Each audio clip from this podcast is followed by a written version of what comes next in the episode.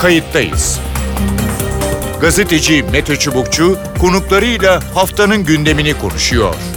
Tarihi yaşarken olaylara kayıtsız kalmayın.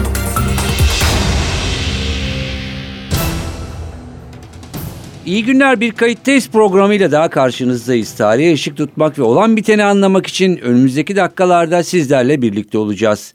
Ben Mete Çubukçu, editörümüz Sevan Kazancı. Türkiye havaların soğumasıyla birlikte yeni bir viral salgının içine düştü. Nezle, grip, RSV, COVID vakalarında artış dikkat çekiyor. Poliklinikler, acil servisler, hatta yoğun bakımların iş yükü arttı.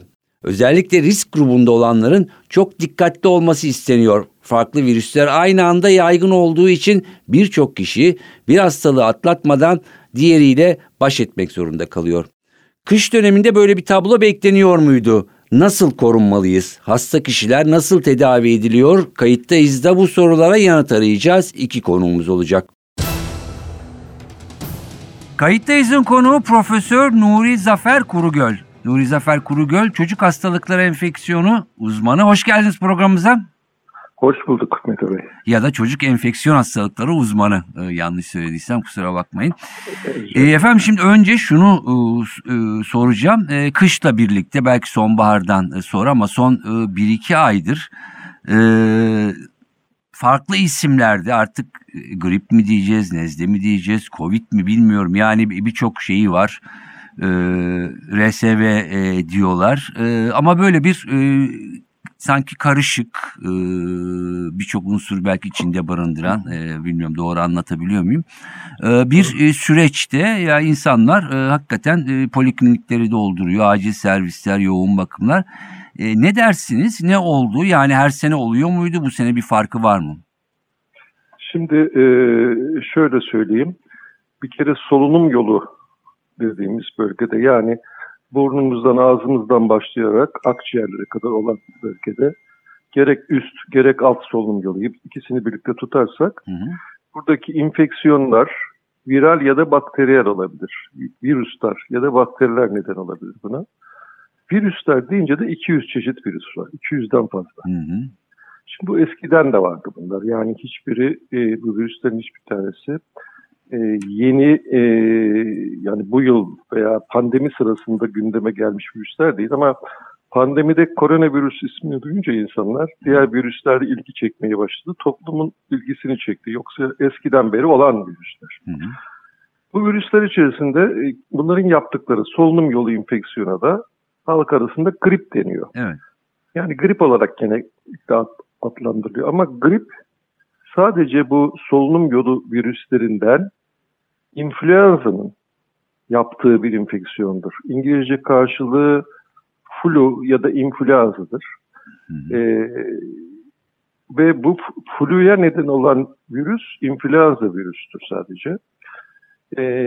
Bizdeki doğru karşılığını da Türkçeleştirirsek mevsimsel griptir. Adı üstünde mevsimsel grip belirli bir mevsimde olur ve Türkiye için grip mevsimi Aralık ayının ortalarından başlar. Mart ortalarına kadar yüksek şekilde seyreder. Ama diğer mevsimlerde de az olsa görülebilir. Şimdi her sene olduğu gibi pandemi dönemi dışında, pandemide maske taktığımız için, dışarıya çıkma kısıtlandığı için grip görülmedi. Her sene grip virüsü bu şekilde salgın yapar. Sadece bizde değil, Kuzey Yarımküre'ye özgü bir şey. Avrupa'da da aynı şekilde, Türkiye'de de. Yani hem Avrupa'da hem bizde birbirine paralel olarak Aralık 15'inden itibaren artış başladı. Şu anda bu artış devam da ediyor. Evet. Ve tepe noktasında büyük olasılıkla Ocak sonunda, Şubat başında görüp ondan sonra azalmaya geçecek. Şimdi yani duyduğumuz, tanık olduğumuz ya da anlatılanlar, bilmiyorum size de yansıyan vardır. Sanki daha uzun sürdüğü, yani bir takım belirtilerin ya da arazların ya da iyileşmenin daha uzun sürdüğü söyleniyor. Ne dersiniz? Şimdi şöyle, şu anda zaten ülkemizde olan sadece grip değil, influenza değil. Influenza'nın da çeşitlilikleri var. A var, B var. B çok nadir görünüyor. A A'nın alt tıkı olarak da domuz gribi diye isimlenen H1N1 var. Hı hı. H3N2 var. Yani biraz teknik konu belki. Anladım. Ama birçok alt grupları da var. Şimdi onların hepsine birlikte baktığınız zaman her biri birbirinden farklı seyredebilir. Bazılarının şeyi daha uzun sürebilir. Covid de var mı bunun içinde acaba? Covid ayrı, Covid de var Türkiye'de. Hı. Yani şu anda Covid de var. Rutin olarak bakılmadığı için, yani testler, Covid testleri eskisi gibi her hastadan, herkesten alınmadığı için gerçek sayıları bilemiyoruz ama bakıldığında test pozitifli oranı çok yüksek. Çok yüksek. Covid de var, grip de var, evet. Diğer virüsler de var. Ne diğer virüsler? Onların içerisinde en fazla rinovirüs. Şimdi bu rinovirüsü bir ara insanlar duyunca gergedan diye yanlışlıkla tercüme ettiler. Öyle değil tabii, rinovirüs. Burundan geliyor ismi. Rinovirüs enfeksiyonu 3. sırayı alıyor. Ondan sonra RSV var. Her sene görülüyor RSV. Yani bu sene özgü bir şey değil. Ve RSV mevsimi, şimdi bu viral enfeksiyonların geliş zamanı balıkçılıktan anlayanlar bilir. Balıklar belirli mevsimlerde, mesela bir palamutun mevsimi vardır. Evet. Palamuttan sonra işte istavrit, sonra hamsi olur havalar soğuyunca vesaire. Yani buna benzer bir mevsim sırası takip ederler. Önce RSV, rinovirüs, sonra RSV, o arada parainfluenza, işte boka, metapapinoma, 200'den fazla virüs var, saymayayım hepsini. Onlar görülür ama en belli başlısı rinodan sonra RSV'dir. Evet. İnfluenza ondan sonra görülür. Yani bu genelde her sene olan mevsimsel bir tablodur. O mevsimsel tabloyu görüyoruz. Şimdi bu sene vakalar biraz daha fazla. Evet. Doğru. Sadece bizde değil, bütün kuzey yarımkürede, Avrupa'da da çok fazla. Bunun birçok sebebi var tabii. Ama sebeplerden en önemlisi insan temasının, insanlar birbirini pandemi döneminde özlediler. Hı hı. Şimdi kapalı yerlere daha çok ilgi gösteriyorlar. Kapalı yerlerde de maske takılmıyor. Evet. Hiç kimse takmıyor hemen hemen. Çok az kişi takıyor.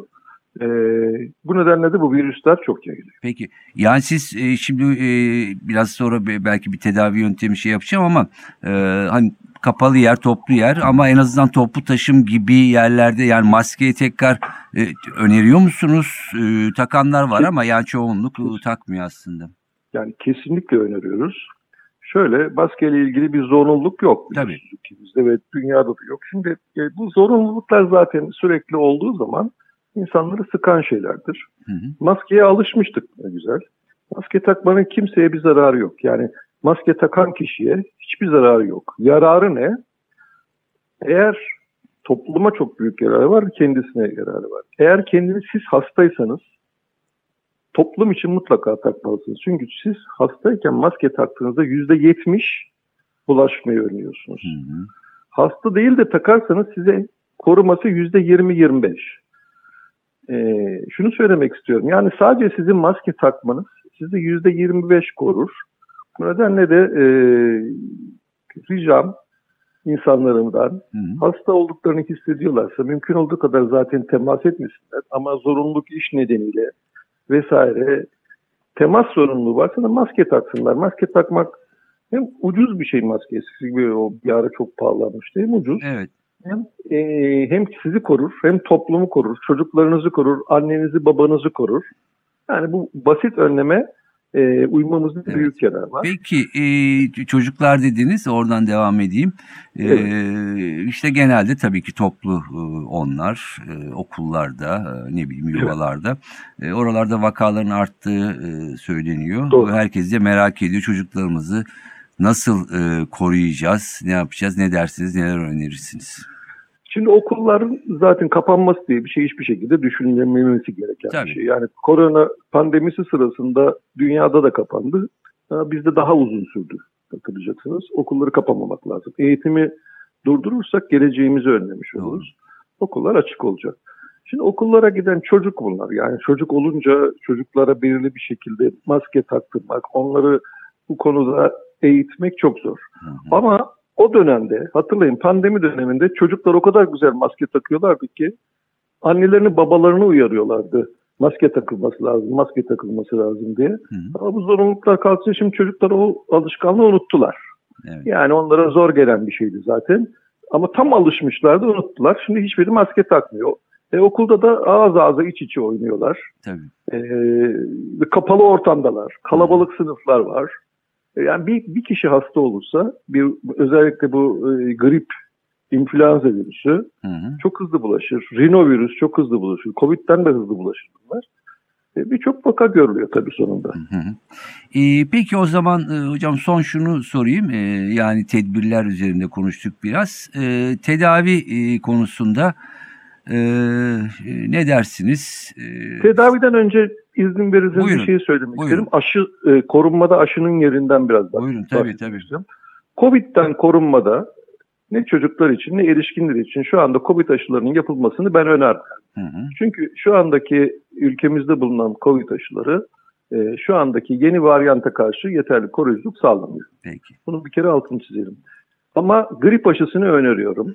Grip aşısında özellikle kimlere öneriyorum? Altta yatan hastalığı olan çocuklara mutlaka yapılması lazım. Yani bir çocuk astımlıysa, bir çocukta akciğer enfeksiyonu, kalp hastalığı varsa, şeker hastalığı varsa gibi risk grubunda olan çocukların ve 60 yaş üzerinde ki herkesin grip aşısı yaptırmasını öneririm. Grip aşısı gribe karşı koru ve grip Covid'den de daha ağır seyrediyor şu anda.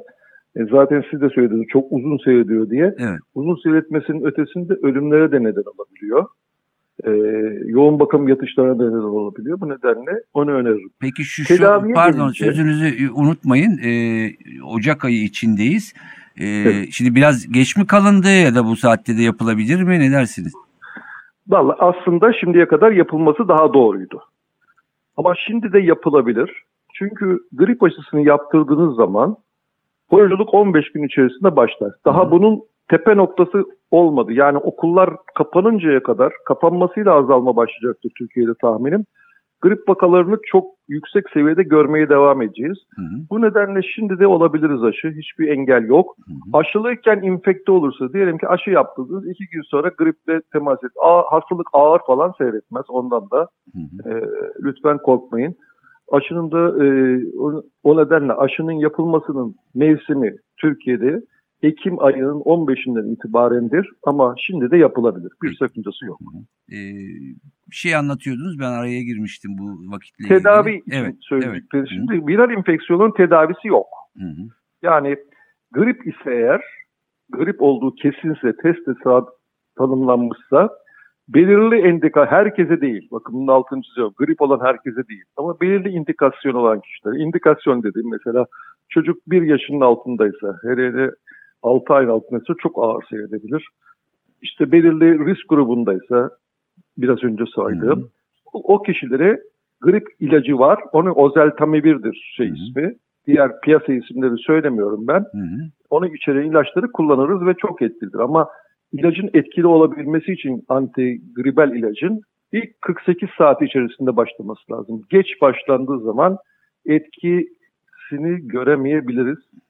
Hiç göremeyebiliriz hatta. Bunun da hemen altını çizmek isterim.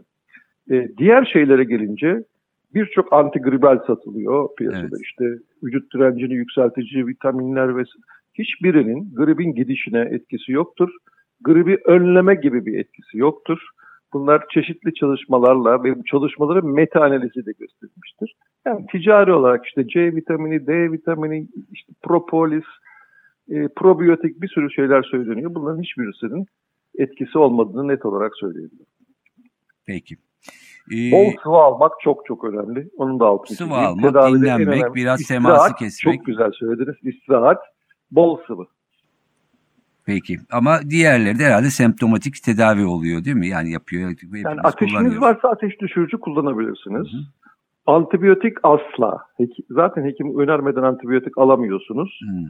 Antibiyotikler hiçbir şekilde viral enfeksiyonları etki etmiyor. Tam tersine uzatır. Peki. Hocam çok teşekkür ediyorum. Programımıza katıldığınız ve görüşleriniz için.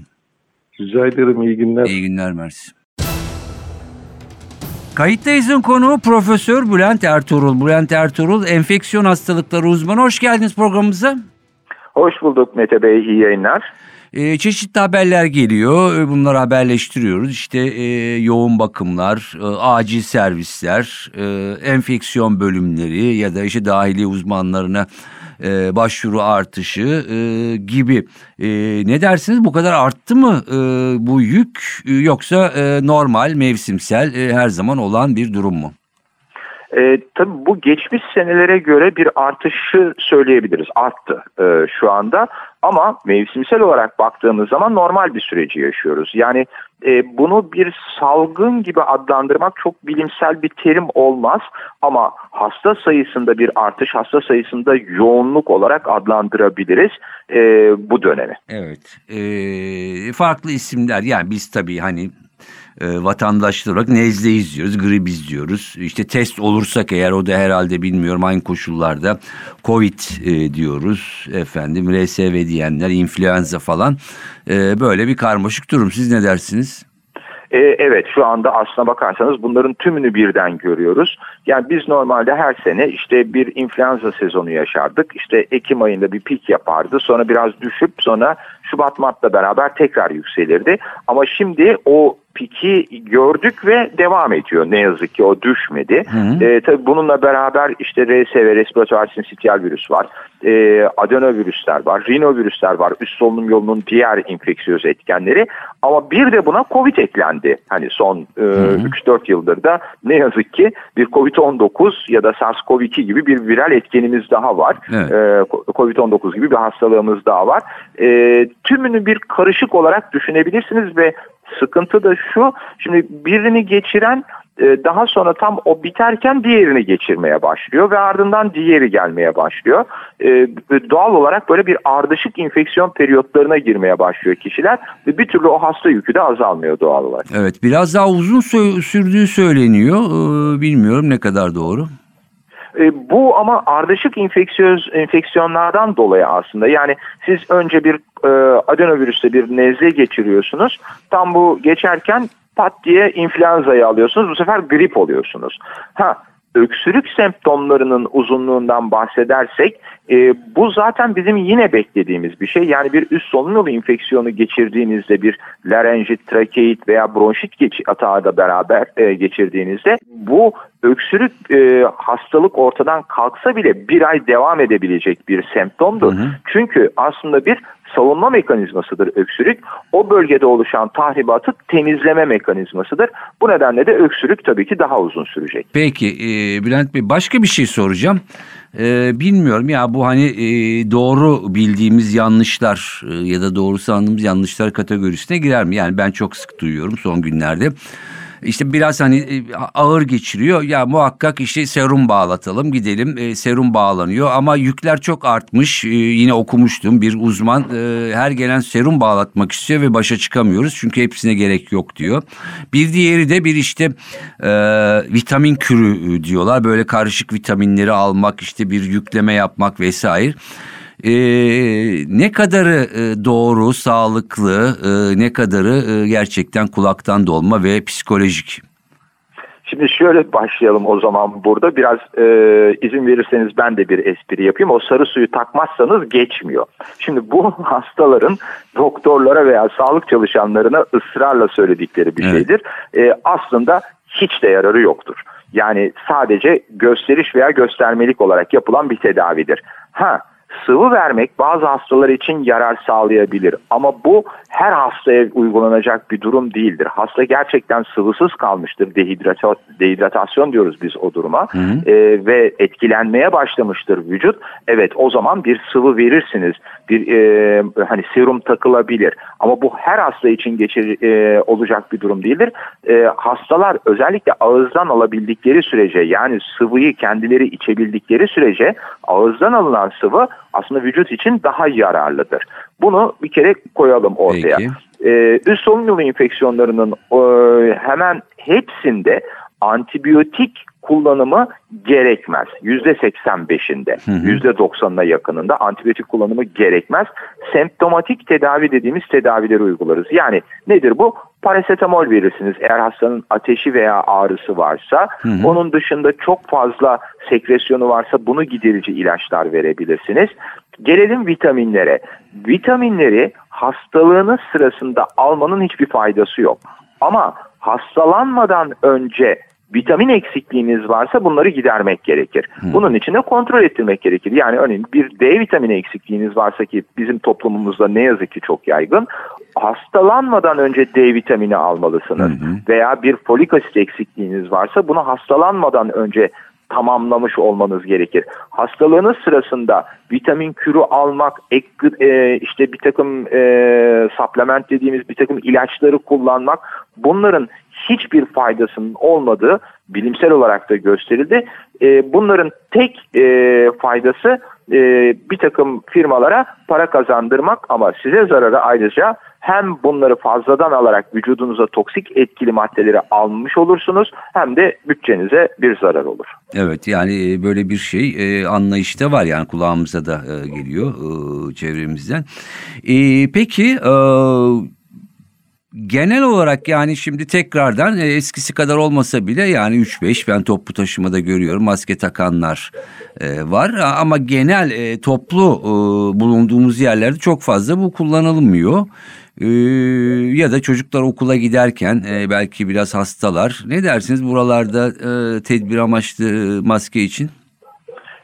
Tabii ki bakın, bu çok önemli bir şey. Korunma önlemlerinin içerisindeki birinci sıraya aşıyı koyacaksak eğer, ki gripte yani influenza'da mutlaka risk grubunun aşı olması gerektiğini hep tekrar edip söylüyoruz. Sadece ben değil, diğer bilim insanları da aynı şekilde söylüyor. İkinci sıraya maskeyi koyabiliriz. Özellikle risk grubundaki bireyler için. Ama bir toplu taşıma girecekseniz, örneğin metroya bineceksiniz, otobüse bineceksiniz, bir tramvaya bineceksiniz, alışveriş merkezinde kapalı bir ortam içerisinde kalabalık bir biçimde insanlarla beraber olacaksanız mutlaka maskeyi öneririm. Bu hem sizi hastalıktan koruyacak, hem de hasta olsanız bile başkalarına hastalığınızı bulaştırmanızı engelleyecektir. Ayrıca risk grubu için zaten koşulsuz mutlaka maske takmalarını öneriyorum ben onların. Çünkü onlar hastalandıklarında, grip olduklarında gerçekten çok büyük sıkıntı çekiyorlar.